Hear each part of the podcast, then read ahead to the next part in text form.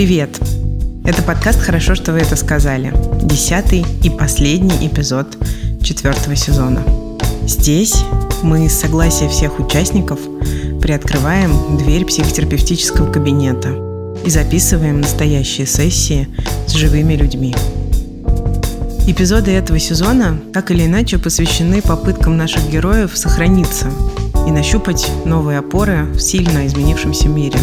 В одном из отзывов на этот сезон нам пишут Теперь мы все плюс-минус в одной лодке, пусть и с разными проблемами, но с очень интенсивным уровнем боли, страха и отчаяния. Я сама наблюдаю ровно то же самое. Так что этот сезон мне особенно важен. А меня зовут Ксения Красильникова. Хорошо, что вы это сказали. Это подкаст студии «Либо-либо».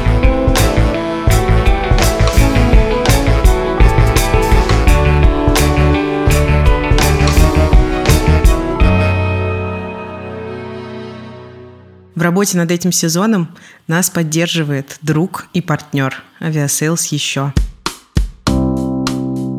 Это сервис для тех, кто хочет получать от путешествий еще больше. В сервис входит служба поддержки, готовая помочь в любое время, travel cashback, секретные подборки локаций от местных и аудиогиды в разных городах с озвучкой от команды «Кубик в кубе». Подборках от местных вы найдете самые характерные места в городе. Например, в Петербурге это карта с дворами-колодцами, а в Геленджике – карта с винодельнями. Аудиогиды с озвучкой «Кубик в кубе» есть для пяти городов – Москвы, Петербурга, Еревана, Стамбула и Будапешта. В этих гидах нет цитат из Википедии, зато есть городские байки и истории. Представьте, что друг согласился провести вам экскурсию – Примерно так это звучит в прогулках от Aviasales еще. У нас есть промокод, который сделает пользование сервисом Aviasales еще на 10% дешевле. Подробности вы найдете по ссылке в описании эпизода. Не люблю вступать в конфликт. Я чувствую, что у меня нет... Ну, моментально уходит сила. Это не дает мне какой-то эмоциональной отдачи, самоудовлетворения. Вот. Сейчас просто ситуация как бы особо экстремальная. Тут и не надо проводить границу между работой и жизнью. Но вообще я сторонник того, чтобы проводить, конечно. и стараюсь это делать. Это Володя и Шура. И к моменту записи этого эпизода они вместе почти год. Володя – экс-редактор студенческого оппозиционного медиа «Докса», его вместе с еще тремя сотрудниками обвинили в вовлечении несовершеннолетних в опасную деятельность и в апреле 2021 года отправили под домашний арест. Шура – это партнерка Володи, журналистка. Они познакомились, когда Шура брала у Володи интервью. Под арестом же они поженились. Володя очень эмоциональный и иногда агрессивный человек, как он сам говорит, особенно в рабочих вопросах. Он никогда не применял в адрес Шуры физическое насилие, но сама она в детстве регулярно такое насилие переживала. Поэтому даже небольшое повышение голоса Володи на коллег вызывает у нее тревогу.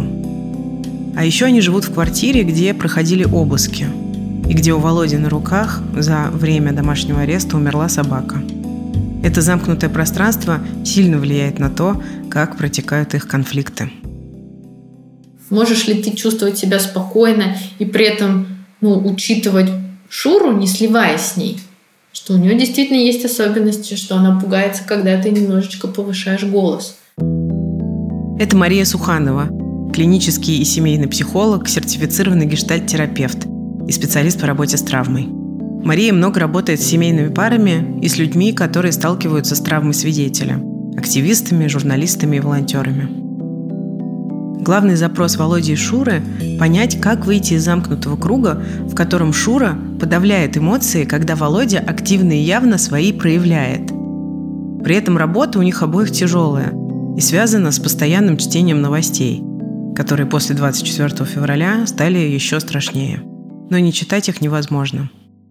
Был какой-то период, первую неделю, когда совсем, наверное, ну, многим людям было плохо, но потом так или иначе вот с помощью каких-то простых техник э, с помощью того, что отвлекаешься, занимаешься своим делом, не постоянно дум скроллишь, как бы.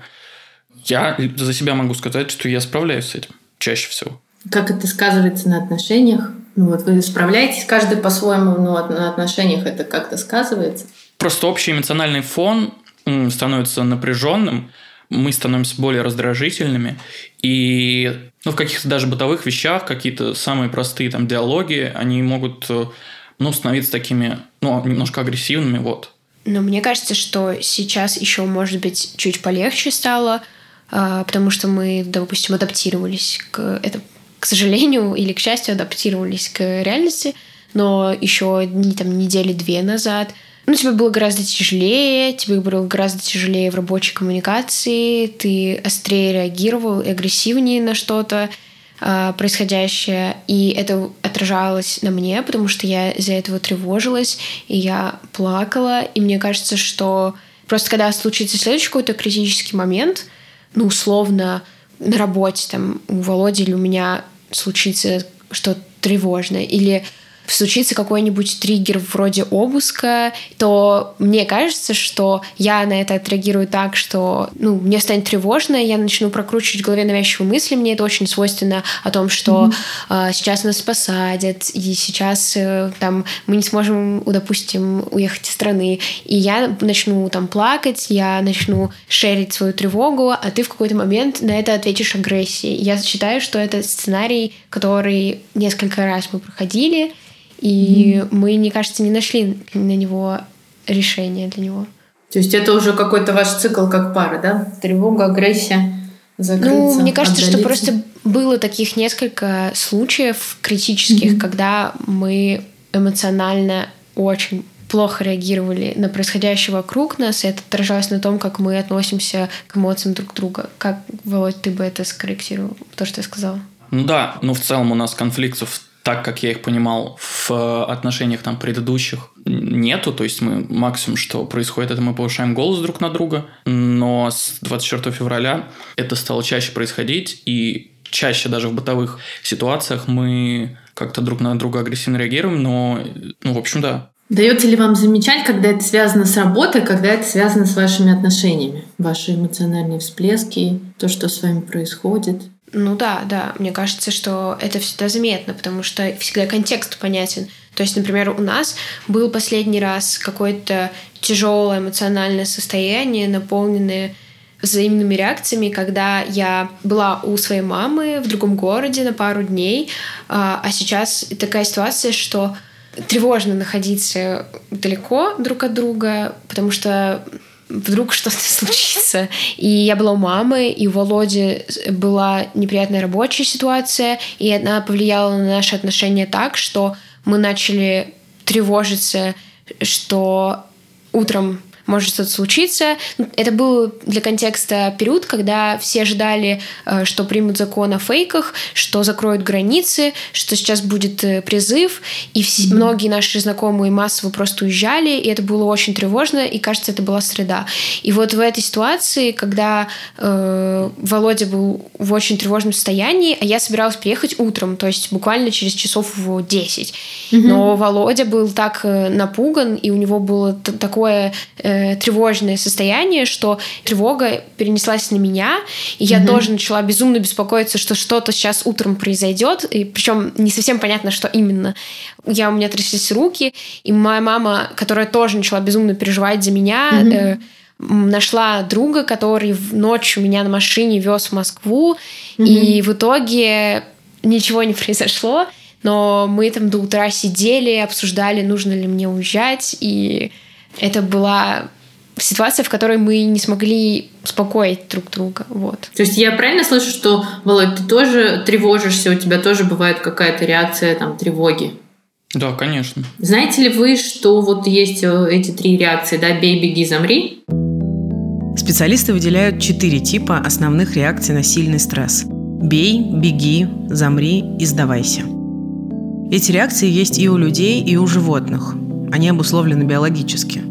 У исследователей нет единого мнения, как происходит выбор той или иной реакции. Одни считают, что он зависит от строения тела и гормонального фона, другие связывают его с особенностями характера конкретного человека.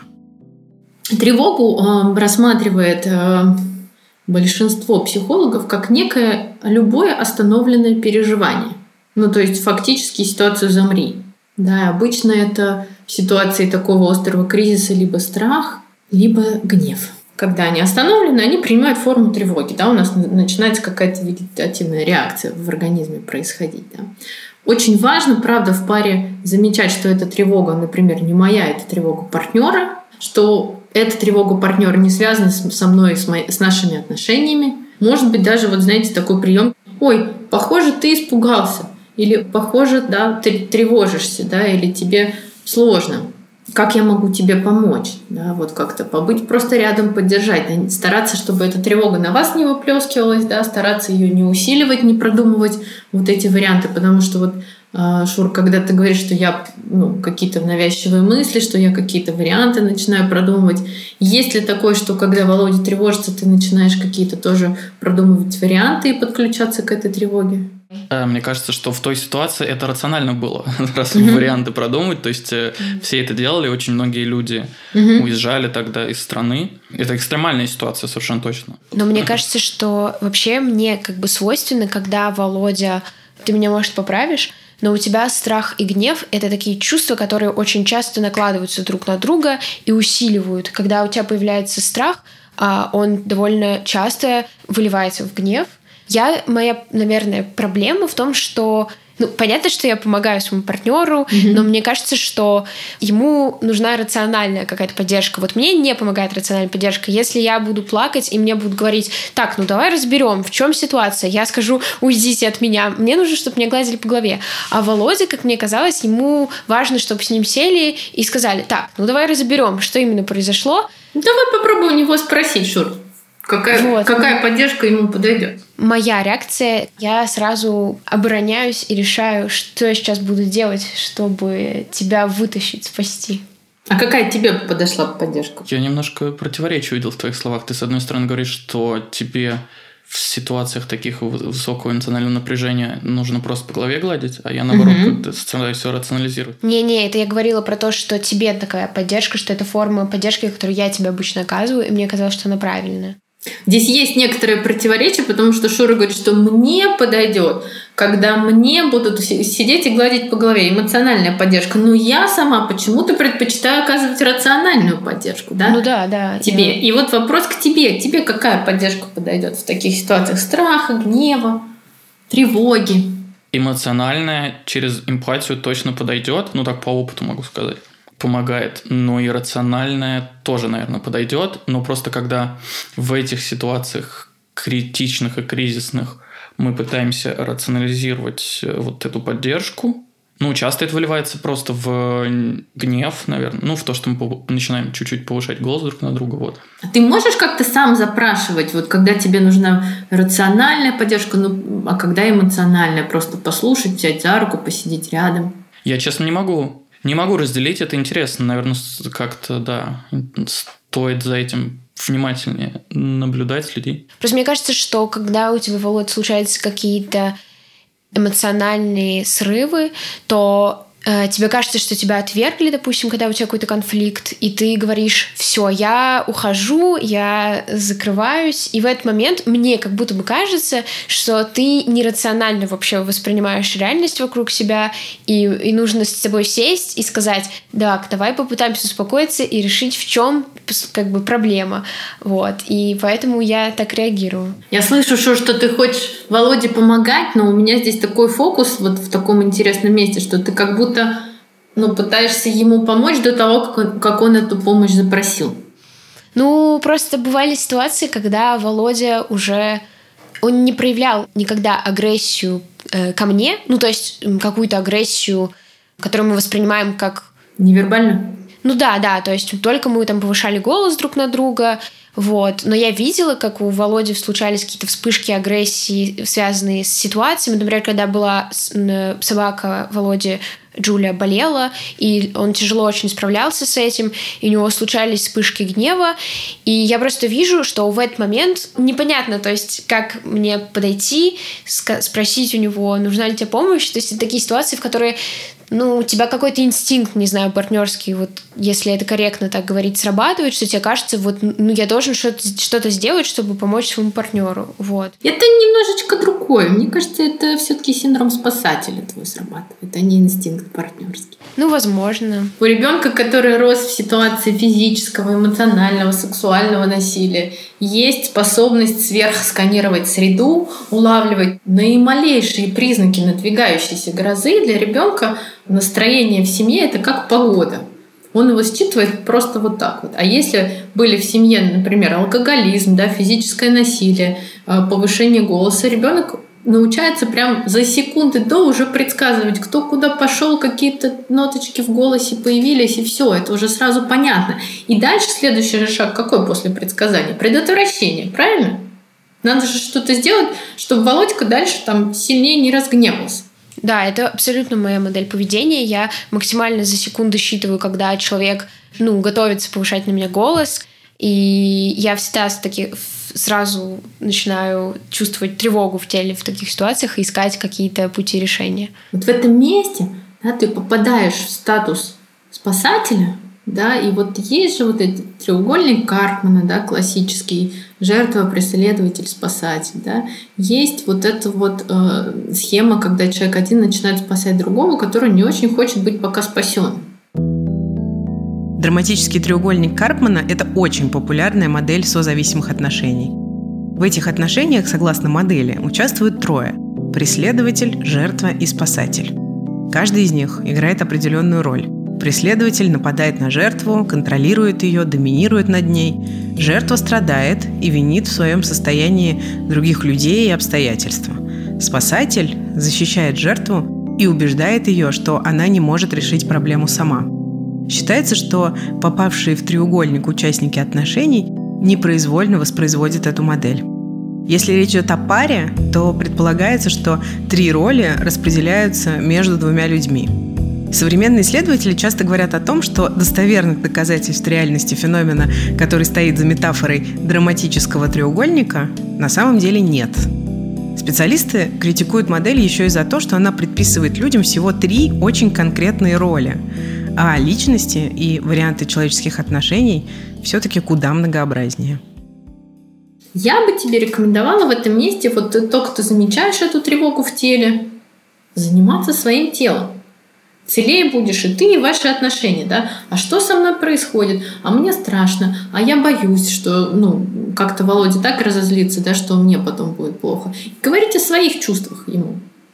Я сейчас пугаюсь, похоже, потому что я вижу, что ты разозлился. Вы будете в контакте. То есть каждый из вас будет находиться в своих чувствах, и каждый из вас может про них говорить. У Володи может быть своя реакция. Он может, например, ну я так фантазирую, да, что попадать в какую-то травматическую ситуацию из детства да, включаться там будет механизм либо гнева, либо тревоги, либо страха. дальше вот есть такая так называемая воронка травмы, да, если у человека были травматические события в детстве, они у нас у всех практически были. И они потом как-то закрепились в жизни, ну то есть человек попадал в похожие ситуации, да, с какими-то похожими людьми, там, отвержение частого, например. Да, как только человек в этой воронке оказался, он уже не очень хорошо контактирует с реальностью. То есть в этом месте ты его можешь спасать, не спасать. В целом он не очень будет спасаться. Хорошо бы создать ситуацию, где он сам бы мог осознать, что с ним происходит. Может быть, даже вот если у вас есть отдельная комната, уйти просто в другую комнату и позаботиться о себе. И дать партнеру способность ну, восстановить саморегуляцию. Тогда, может быть, и накала будет меньше, тогда, может быть, и ты будешь меньше раниться. Потому что ты говоришь про две полярности, да? Про страх и про агрессию. Они же в каком-то смысле полярные эмоции, да? Что Володю может из одной в другую кидать. Но как там организована история? Если ты поддерживаешь рядом находясь, то, конечно, появляется больше агрессии, потому что безопасно становится. Ты же поддерживаешь, Шур. Да? Если ты пугаешься, то там тоже может быть больше агрессии, потому что рядом кто-то испуганный, его надо защитить. Поэтому, может быть, даже стоит пробовать разлепляться в такие моменты и каждому своей саморегуляцией заниматься. Пробовать ее сначала восстановить, а потом выходить друг к другу и как-то обсуждать.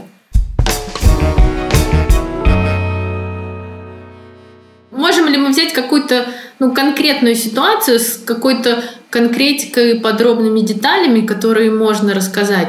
Посмотреть механизм, вот как у вас устроена вот эта тревога, агрессия, страх. Часто мои тревоги связаны со страхом за будущее, потому что весь этот год мы находимся в ситуации, в которой вот арест и это сейчас усилилось. Эм, это все вызывает состояние неопределенности, потому что вы не очень понимаете, что будет у вас в будущем. Я чувствую, что мое будущее и вообще моя жизнь, моя субъектность сейчас очень сильно завязана на партнере, его аресте, его безопасности.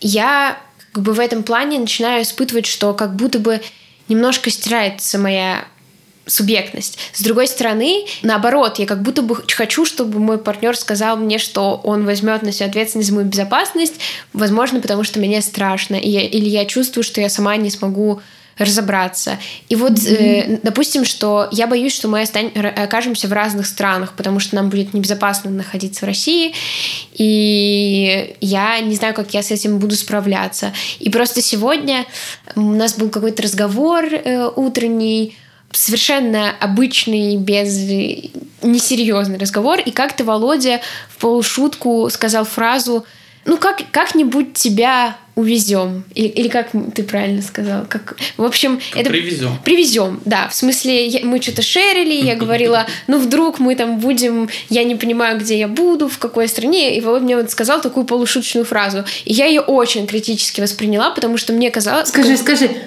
можно я тебя буду останавливать где-то там, mm-hmm. да, и уточнять, вот что ты услышала в этой фразе? Mm-hmm. Ну как-нибудь мы тебя привезем. Что-то вот прям. Ну я сказала Володе, что я почувствовала, что я прицеп, что mm-hmm. меня можно просто взять, откуда-то выцепить, куда-то отправить, и это как будто бы я почувствовала, что я не очень важна, и мне стало обидно, и учитывая то, как я боюсь нашего будущего совместного, и вот эта фраза звучала как немножко обесценивание моего страха о будущем, как mm-hmm. будто бы, ну, мы тебя привезем как-нибудь. И я понимаю, что это была шутка, но все равно в тот момент мне было так обидно, и я начала продумывать в голове эту, эту злость, но я не, не, не захотела ее высказывать, потому что в тот момент мне показалось, что Володя сказал глупости, он должен сам догадаться, и я просто разозлилась, и я сказала ему, я злюсь, и ушла просто в другую комнату сидеть с этой злостью. Как ты услышал это все-таки эту фразу? Ты прицеп, но ты же вроде говоришь, я хочу, чтобы он взял ответственность за мою безопасность. Ну, это вот странно. Я, с одной стороны, просто я, видимо, от усталости уже. Я хочу, чтобы была какая-то определенность. Меня пугает ага. неопределенность, я хочу, чтобы вот кому-то делегировать это ощущение неопределенности. В данном случае Володе.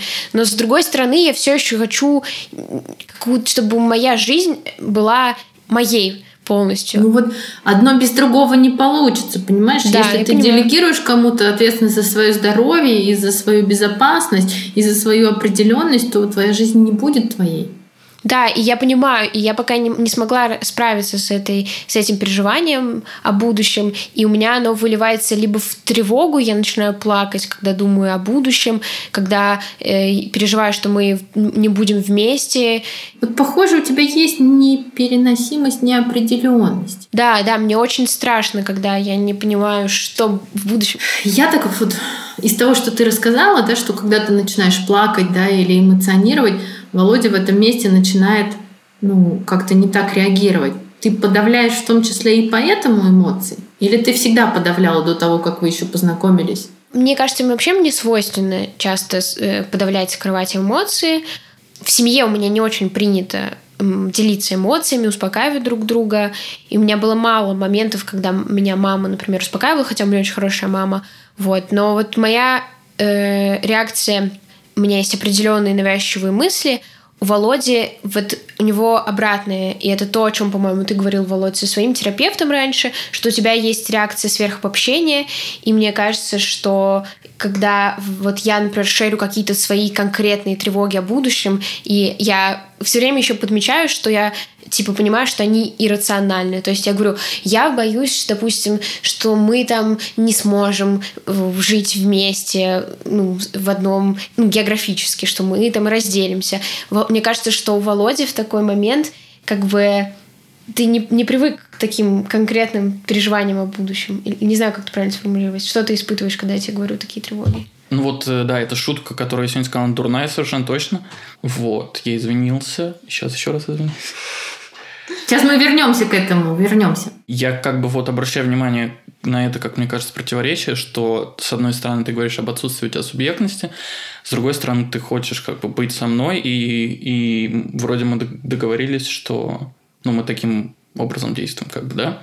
Вот, и у меня реакция, как бы, она становится, ну, типа, реакцией, ну, окей, и, если ты хочешь субъектности, пожалуйста, как бы, то есть, ну, то есть, тебя никто не ограничивает. Не, не очень понятно слово субъектность. Я правильно понимаю, Шур, что ты имеешь в виду индивидуальность свою теряешь немножко в отношениях, растворяешься в другом? Да, да. Ну вот я, зная, что у меня есть такой страх, вот я говорю Володе конкретный страх. Я боюсь потерять индивидуальность, и в то же время я немножко устала от, это, от этого. Да, знаешь, как называется такой страх? Страх поглощения. Ну, возможно. Ну, просто вот ты, Володя, начал говорить про то, что ты, когда мне страшно, и я тебе рассказываю вот этот свой страх, ты вот как сейчас сказал фразу, окей, если ты хочешь какой-то субъектности, индивидуальности, тогда действуй. И мне, я, я чувствую, что это как будто бы ты отвергаешь в этот момент мой страх, и мне это неприятно. Субъектность – это способность человека быть агентом действия, то есть быть независимым от других людей, самостоятельным и самодостаточным. Какую фразу хороший Володя должен сказать, чтобы ты почувствовала принятие, а не отвержение? Ну, я бы хотела, наверное, чтобы когда я плачу, допустим, в этот момент я вряд ли могу сказать, как что-то адекватное. Я плачу. У меня довольно специфическое состояние физическое. И мне кажется, что мне нужно, чтобы со мной сидели рядом, меня гладили и не спрашивали, что случилось, а просто просто говорили, что меня слышат, что нет ничего стыдного в том, что я плачу, и что, да, такие страхи есть, и они, возможно, ну, не оправданы, по крайней мере, мне кажется, что Володя, они такими кажутся. Ну, просто, Давай эксперимент. Не... Попроси его прямо сейчас вот это все.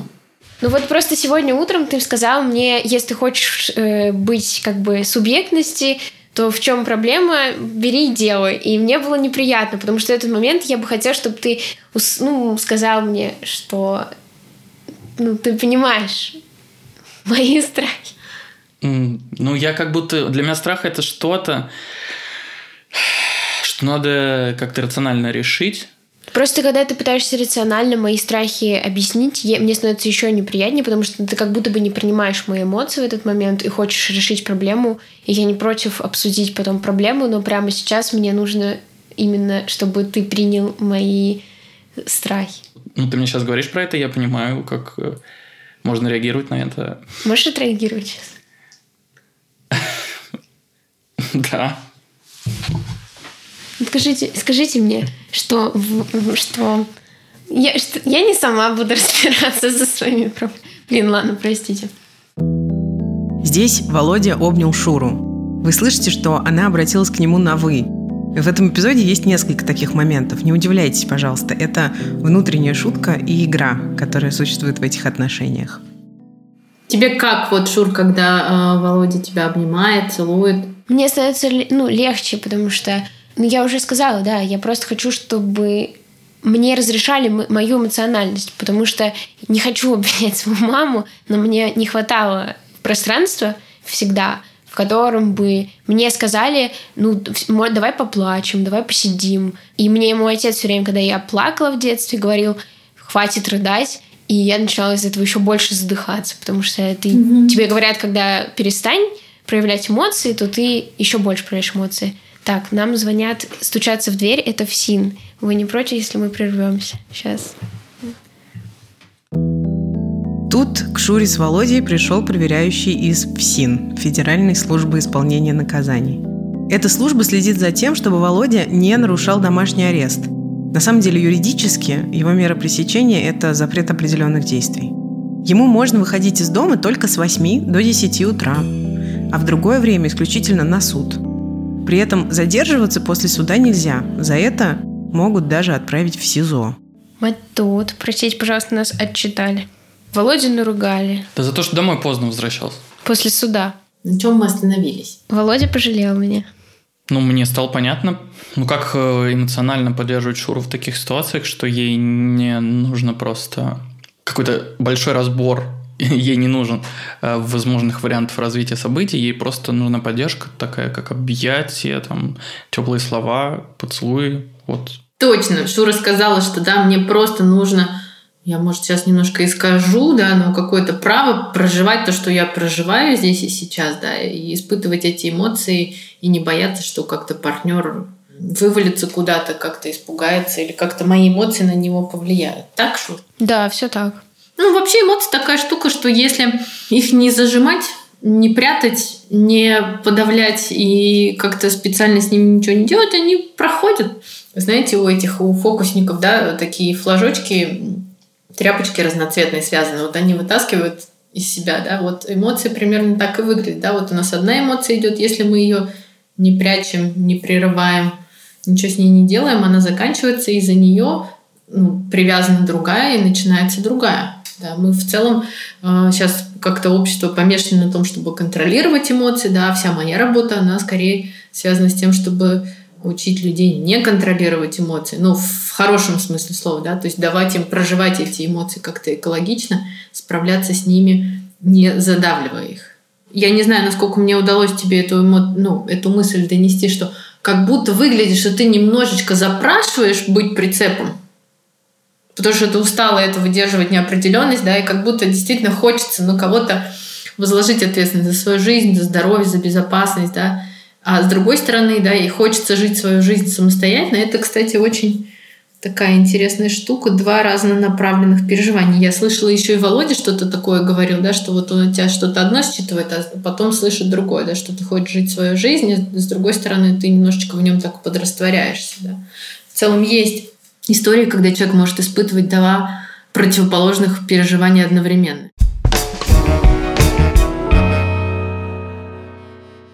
У меня не было опыта длительных партнерских отношений раньше, и я не совсем еще привыкла и понимаю, где в отношениях, допустим, мои границы, где Володины, и поэтому отчасти его гнев я тоже воспринимаю как какую-то общую проблему. Угу, угу. Какую общую проблему? Вот как ты видишь проблему гнева Володи? Ну, мне кажется, что когда у Володи есть вспышки гнева, он в этот момент не совсем понимает, что этот гнев имеет последствия, и я в этот момент, когда он какую-то агрессию проявляет, я тоже отчасти испытываю злость, потому что мне кажется в этот момент, что эта зло, ну, агрессия навредит нам всем, и у нее будут какие-то последствия. Вот. И эмоциональные, что я, допустим, буду себя плохо чувствовать, и Володя себя будет сто процентов плохо чувствовать после вспышки агрессии, и, может быть, какие-то практические, э, что придется решать конфликты с другими людьми, допустим, с коллегами. Замечаешь, как прямо сейчас ты продумываешь негативный сценарий? Ну да, да, я сто процентов э, эти негативные сценарии в голове держу, когда вижу какие-то вспышки агрессии у Володи, и мне кажется, что я как бы боюсь этих негативных сценариев. Как-то можно их э, затормозить или еще немножечко за секунду до этих сценариев сказать там, Володь, я замечаю, ты злишься. Это из-за меня, из-за наших отношений или что-то с тобой твое происходит? Не углубляться сразу вот в конструирование и предсказание последствий, да, а вот ну, здесь и сейчас немножечко побыть в текущем моменте. Ну да, но там это всегда из-за это рабочие вспышки гнева вызваны рабочими ситуациями, не нашими с Шурой взаимоотношениями. Но это все равно влияет на наши Ну, влияет, безусловно, но триггер – это какая-то рабочая ситуация, скорее, правильно? Да, да. Но вот мне бы хотелось узнать, как ты проживаешь гнев, откуда он появляется, и как мне, допустим, реагировать на него. Как вот. тебе реагировать, так как ты реагируешь. Зачем это узнавать у Володи? Мы говорили раньше про непрошенную помощь и как нам вообще работать с таким с агрессией? И про границы говоришь? Ну да, и границы, и какую-то допустимую помощь, которая нужна. Ну и здесь же тоже момент важный, насколько вы сами умеете регулироваться в таких ситуациях, да, вот если бы представить, что вы там не вместе и не пара, а живете по отдельности, да, были бы у вас такие же реакции, да, или у вас вот такая реакция на происходящее, на ситуацию именно потому, что рядом партнер. Mm, интересно. То есть, может ли это быть демонстративный какой-то гнев, чтобы запросить что-то в ответ? Не обязательно демонстративный. Может быть, это вот есть я с моими эмоциями, а есть я с моими эмоциями в присутствии партнера. И они могут действительно по-другому проявляться. Это может быть неосознанная реакция и не запрос. Ну, надо подумать еще про это. Мне кажется, что это немножко разные вещи, да, что по-другому проявляется в присутствии партнерки. Ну, просто, например, про Шорина детство, что мы знаем, да, что там было физическое насилие, да, и тогда предъявляться рядом с человеком может небезопасно, потому что будет физическое насилие. Это не обязательно ну, в голове картинка, что это мой партнер Володя, это может быть ну, такое очень базовое ощущение из детства, что вот рядом есть кто-то близкий, а он может быть небезопасен. Попробуй воспринять Шуру прямо здесь и сейчас, вот как она на тебя влияет, что ты ощущаешь, находясь рядом с ней, что она с тобой такого делает. Не, ну влияет она, ну, скорее всего, на, на успокоение. В смысле, с ней я спокойнее себя точно веду, потому что нужно брать во внимание и вот ее все особенности и все, что она пережила в детстве, и, ну и в целом, как бы мы говорили, что мы не особо не, не конфликтные друг с другом, вот, что мы, нам удается, ну вот, если как бы вырезать этот период очень кризисный с 24 февраля, мы всегда спокойно все решаем. В общем, не знаю, Шура здорово на меня влияет, я не знаю, как сейчас сказать, но в ситуации гнева это что-то такое особенное. Ну, она поддерживает твой гнев, ну вот Э, тебе с ней спокойно, и значит, можно не фильтровать, когда я гневаюсь, когда я не гневаюсь, или как? Ну, это не лишено смысла, я думаю. Может быть, так и так. Может быть, это так. Спокойно как с мамой или спокойно как с кем-то другим? Не, с мамой не спокойно. С мамой мне сложно разговаривать вообще. Вот смотри, есть такое спокойствие, когда я не могу себя от другого отделить, и мы в слиянии, и там тепло, мягко, уютно и, в общем, нет меня, нет другого, вот есть что-то одно общее, нет никаких границ, и мы не в контакте, потому что мы в слиянии. Самый яркий пример слияния – это секс. Но с точки зрения гештальтерапии слияние – это первый и основной способ прерывания контакта. То есть как я выхожу из контакта с другим человеком. В слиянии контакта нет, потому что нет границ. А контакт возможен только на границах. Можешь ли ты чувствовать себя спокойно и при этом ну, учитывать Шуру, не сливаясь с ней, что у нее действительно есть особенности, что она пугается, когда ты немножечко повышаешь голос. Я не говорю о том, чтобы всю жизнь стоять на цыпочках, да, всю жизнь на цыпочках не простоишь, что с оглядкой, вот что это может ранить моего партнера, это тоже не очень полезная история.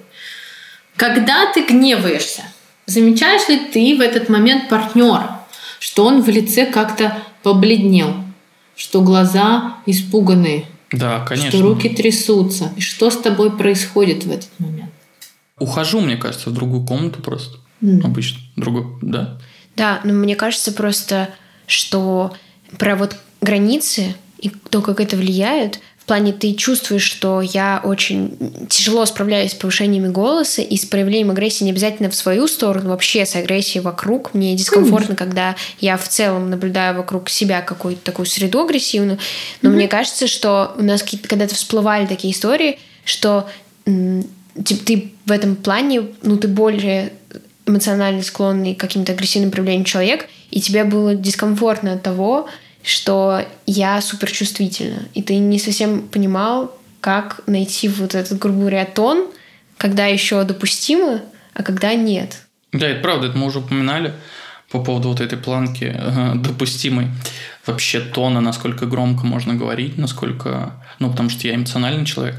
Мне иногда кажется, что вот Шурина планка, она очень, как бы, для, для не обесценивая, как бы, конечно же, ее чувств, эмоций, как бы, ну, для меня то есть это вообще окей, там как-то экспрессивно говорить и резко иногда говорить. Можно говорить экспрессивно и резко, но э, что под этим слышит твой партнер? Принимает ли это на, твой, на свой счет и принимает ли это он на счет того, что вы уже ссоритесь? Или это просто экспрессия, выражение твоих эмоций, и это твоя особенность?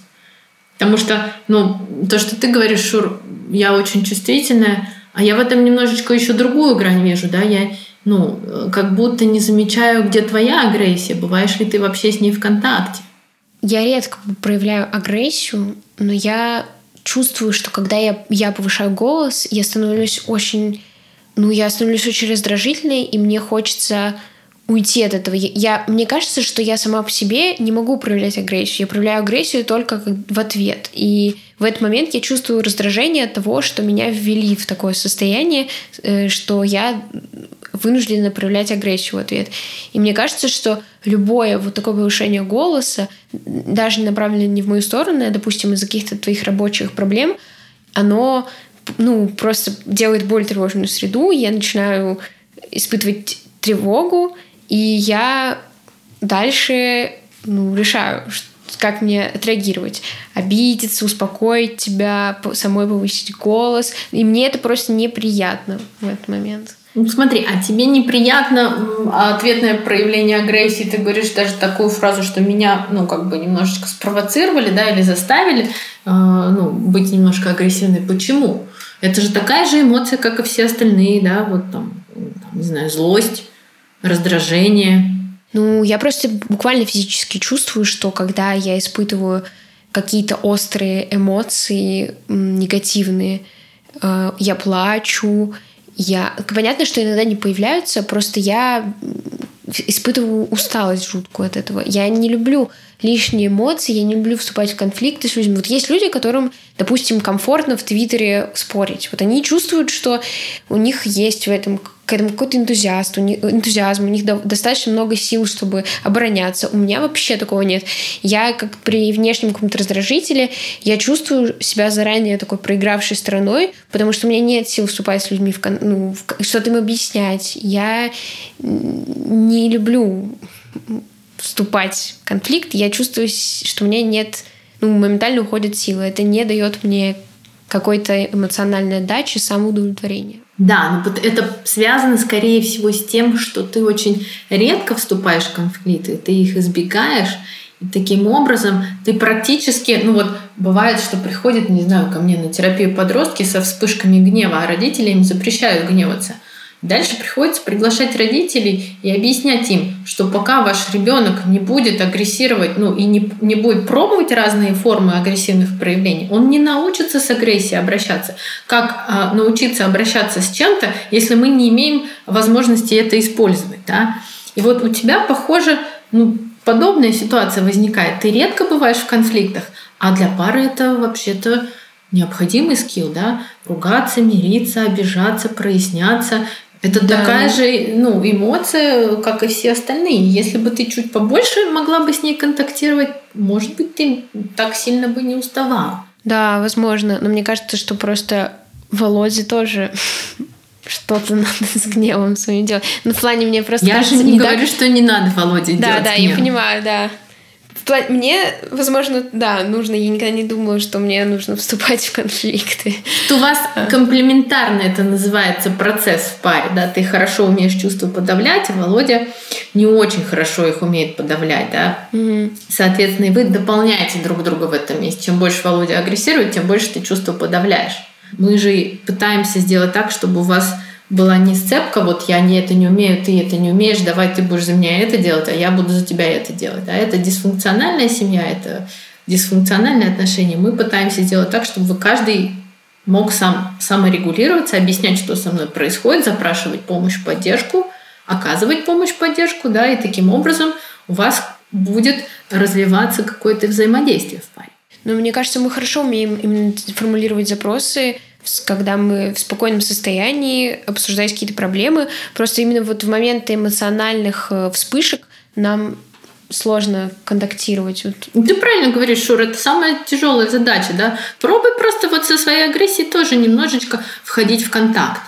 Я там, конечно, слышу историю про детство, да, про папу. Может быть, тебя даже, ну, когда вынуждают на ответную агрессию, ты себя чувствуешь ну, тем, кем ты себе обещала никогда не становиться, да, папой в каком-то смысле. Здесь, правда, нужна индивидуальная работа с психологом, да, отделять одно от другого, твою агрессию, то, что ты никогда не станешь папой, да, и вот, ну, и, и умение с ней обращаться. Я чувствую себя плохой партнеркой, когда я проявляю агрессию. Мне кажется mm. в этот момент, что типа я, ну, это на меня не похоже, и что-то идет не так. Вот. Я никогда не думала о своей агрессии как о чем-то, что, наоборот, возможно, мне нужно. Ты можешь спросить своего партнера, плохая ты партнерка или нет, когда проявляешь агрессию. Да, я, я знаю, как... Ну ладно. Э, ну, Что вы- ты знаешь? Ну вы, ну вы помните случай, когда я в ответ отвечала агрессивно? Да. И что вы чувствовали в этот момент? Здесь Шура снова обращается к Володе на «вы». Не-не, я вспоминаю такие случаи, тоже их немного было, но... Ну, помнишь ли ты, что ты при этом думал, что вот у меня партнер плохой, если он агрессию проявляет? Ну, не, не думал. Чувствовал ли ты, наоборот, радость от того, что «О, и мой партнер умеет агрессию проявлять так же, как я»? А, ну, не знаю насчет радости, но в смысле меня это не удивляло точно. В смысле я понимал, что у Шуры тоже есть эмоции, и надо их проявлять, это окей. Но мне кажется, что в моменте, когда я отвечаю агрессией на агрессию, тебя это только больше подстегивает. Не знаю, мне кажется, что было и подстегивало, и так, что я наоборот затыкался. Ну, вот. Ну да. Как, в смысле, как будто ты наталкивался на что-то, и, ну, твоей агрессии тоже какой-то был предел в этом месте? Ну да, да. Мне кажется, ты и расстраивался просто, что... Ну, расстраивался и расстраивался, уходил так же и все. Ну да, но у нас, в общем, модель пока что, если мы в как, вот в состоянии страха, агрессии, тревоги, слез, то, скорее всего, один из нас просто уйдет, и мы дождемся, пока это утихнет. Ну, это 5, там, не знаю, полчаса максимум, там, 5, 10, 15. Может быть, это неплохая попытка самоотрегулироваться перед тем, как с партнером общаться. Может быть, это здорово. Может быть, это попытка, правда, уберечь как-то партнера от э, ну, излишней агрессии со своей стороны. Разобраться в себе сначала. Тебя как-то беспокоит, когда Володя уходит? Ты чувствуешь в этом отвержение какое-то? Шур? Ну, нет, я скорее испытываю страх, что будет хуже. Возможно, это тоже вот моя синдромность какой-то, что я хочу спасти. Ну, просто я, во-первых, боюсь, что дальше последует какое-то действие, Какое, например? Я никогда, и мне важно подчеркнуть, не, не боюсь за себя. То есть, есть у меня, у меня как бы фигура отца, но я не боюсь никогда сто процентов, что Володя проявит какую-то агрессию невербальную по отношению ко мне. У меня этого точно нет. Потому что, ну, как бы я знаю, что он, ну, даже в моменты эмоциональной супер нестабильности, он все равно ну, уважает меня и любит. И точно себя может контролировать. Но я беспокоюсь, что как бы агрессия... Она иногда... Было пару случаев, когда, например, Володя, ну вот он рассказывал, он разбил iPad. Ты не путаешь здесь, вот есть еще одна такая когнитивная ошибка, ты не путаешь возможность с вероятностью. А чем они отличаются? Теоретически может действительно произойти все что угодно в тот момент, когда Володя гневается и пошел в другую комнату. Может и метеорит упасть на Землю. Но возможность этого, что это реально произойдет здесь и сейчас, она достаточно мала. Таких случаев, когда у Володи, правда, был какой-то тяжелый эмоциональный всплеск для него, в, первую очередь, таких было за этот год, э, мне кажется, несколько всего, раза три. И то есть мне сложно проанализировать, насколько как бы это возможно.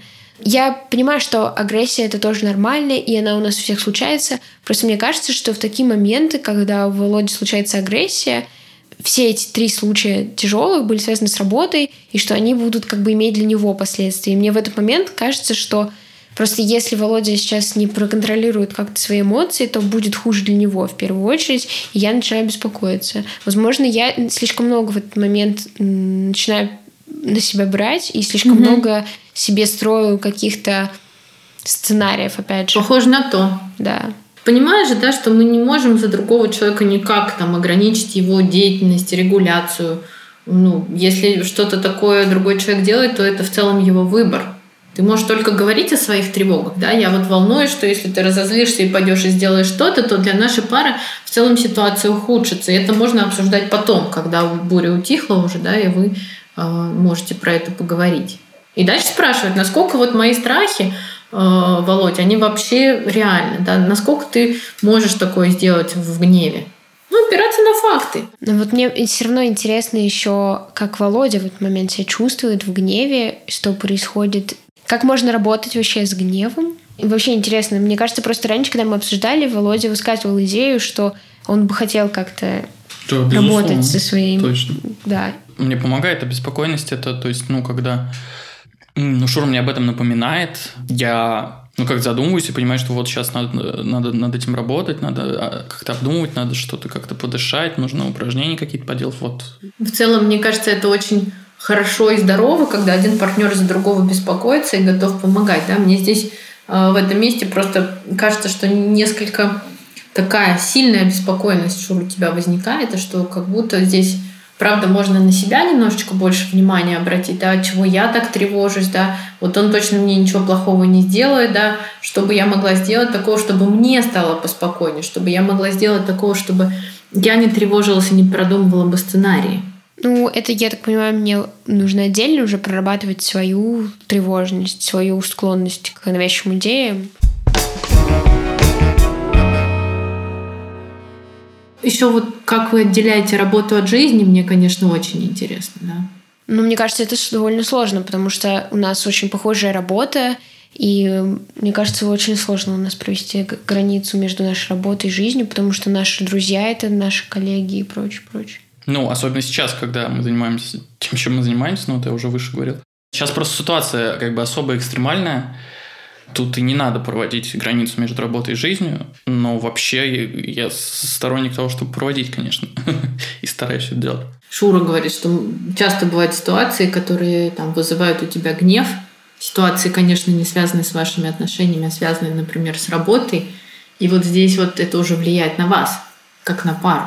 Можешь ли ты перед тем, как уйти в другую комнату, там, подышать, сказать, слушай, Шур, я сейчас, мне надо побыть одному, как-то я вот хочу ситуацию переварить немножечко, да, это там не связано с тобой, с нашими отношениями.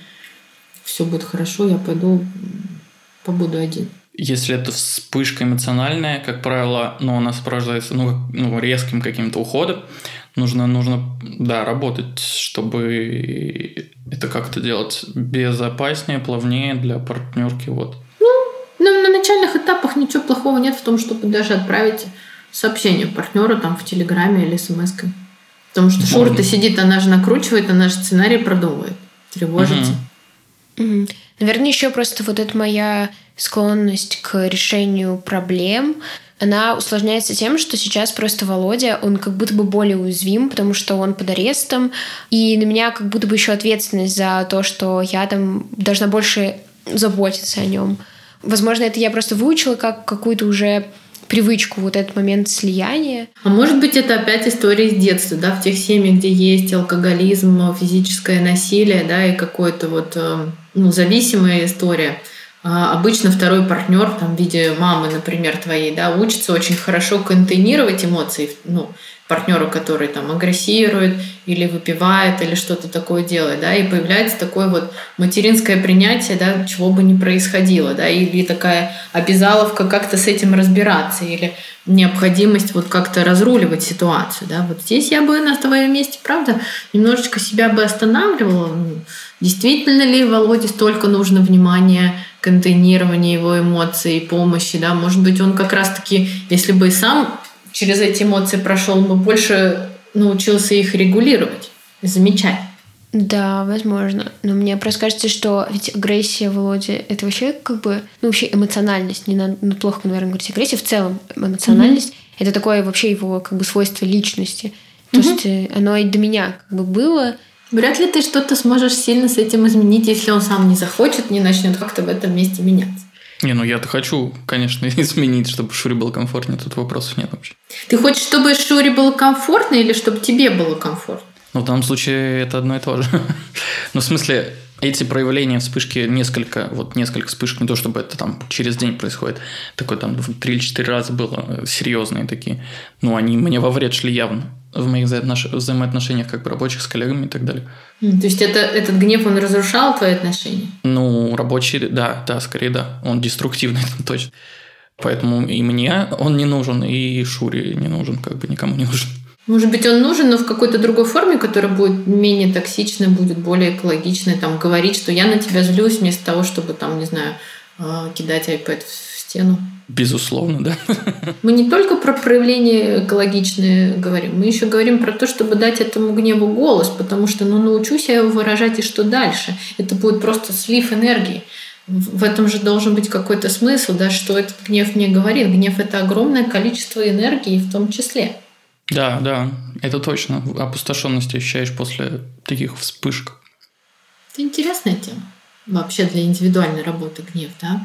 Паре, правда, здесь ну, э, важно учитывать партнера, и вы очень хорошо комплементарно, конечно, совпадаете, да, вот Шура такая очень хорошо подавляющая свои эмоции, да, ты, Володь, больше там так наружу живешь эмоциями, да, вот как бы здесь немножечко так, не знаю, в баланс какой-то прийти вам, даже и Шуре пробовать свои эмоции проживать и не чувствовать за это там вину или какие-то другие вещи, да, и тебе замечать, что с партнером делает твой гнев. Гнев – это полезная и здоровая эмоция. Он помогает нам защищаться, он дает силы, чтобы действовать, бодрит и позволяет реагировать на сложные социальные ситуации. Множество исследований показывают, что когда человек испытывает гнев, у него повышается оптимизм, креативность и эффективность работы. У этой эмоции на самом деле целая стопка полезных свойств. Но помимо прочего, люди часто испытывают гнев в момент, когда реагируют на несправедливость. Это как такая внутренняя направляющая система, который указывает на то, что кто-то поступил с нами не совсем правильно. Рискну предположить, что гневом топится множество сердец активистов, которые делают дела, чтобы жизнь менялась. Через несколько дней после нашей записи суд приговорил экс-редакторов Доксы Аллу Гутникову, Армена Арамяна, Наташу Тышкевич и Володю Метелкина, нашего героя, к двум годам исправительных работ. Меру пресечения запрет определенных действий отменили в зале суда. Это был последний в сезоне эпизод подкаста «Хорошо, что вы это сказали» от студии «Либо-либо». Меня зовут Ксения Красильникова. Спасибо всей команде, продюсеркам Гульнаре Делекторской, Юле Стреколовской и Олесе Бутенко, редакторке Лизе Каменской и звукорежиссеру Павлу Цурикову. Вы лучшие, друзья. Спасибо всем, кто нас слушал, и особенное тем, кто пишет отзывы и ставит оценки. Я верю, что мы вывезем. До встречи в следующем сезоне. Пока.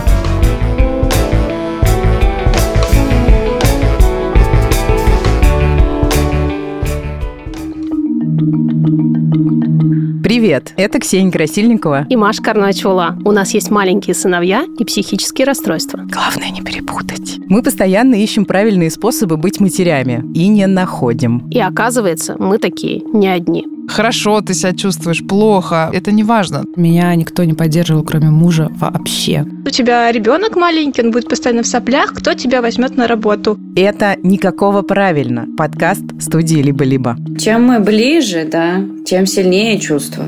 Никаких невыполнимых стандартов, никаких женских предназначений, никакого правильно. Слушайте везде, где есть подкасты. Вообще-то это полный пи***ц. Мне такое в школе не рассказывали. Вот и все, вот и все.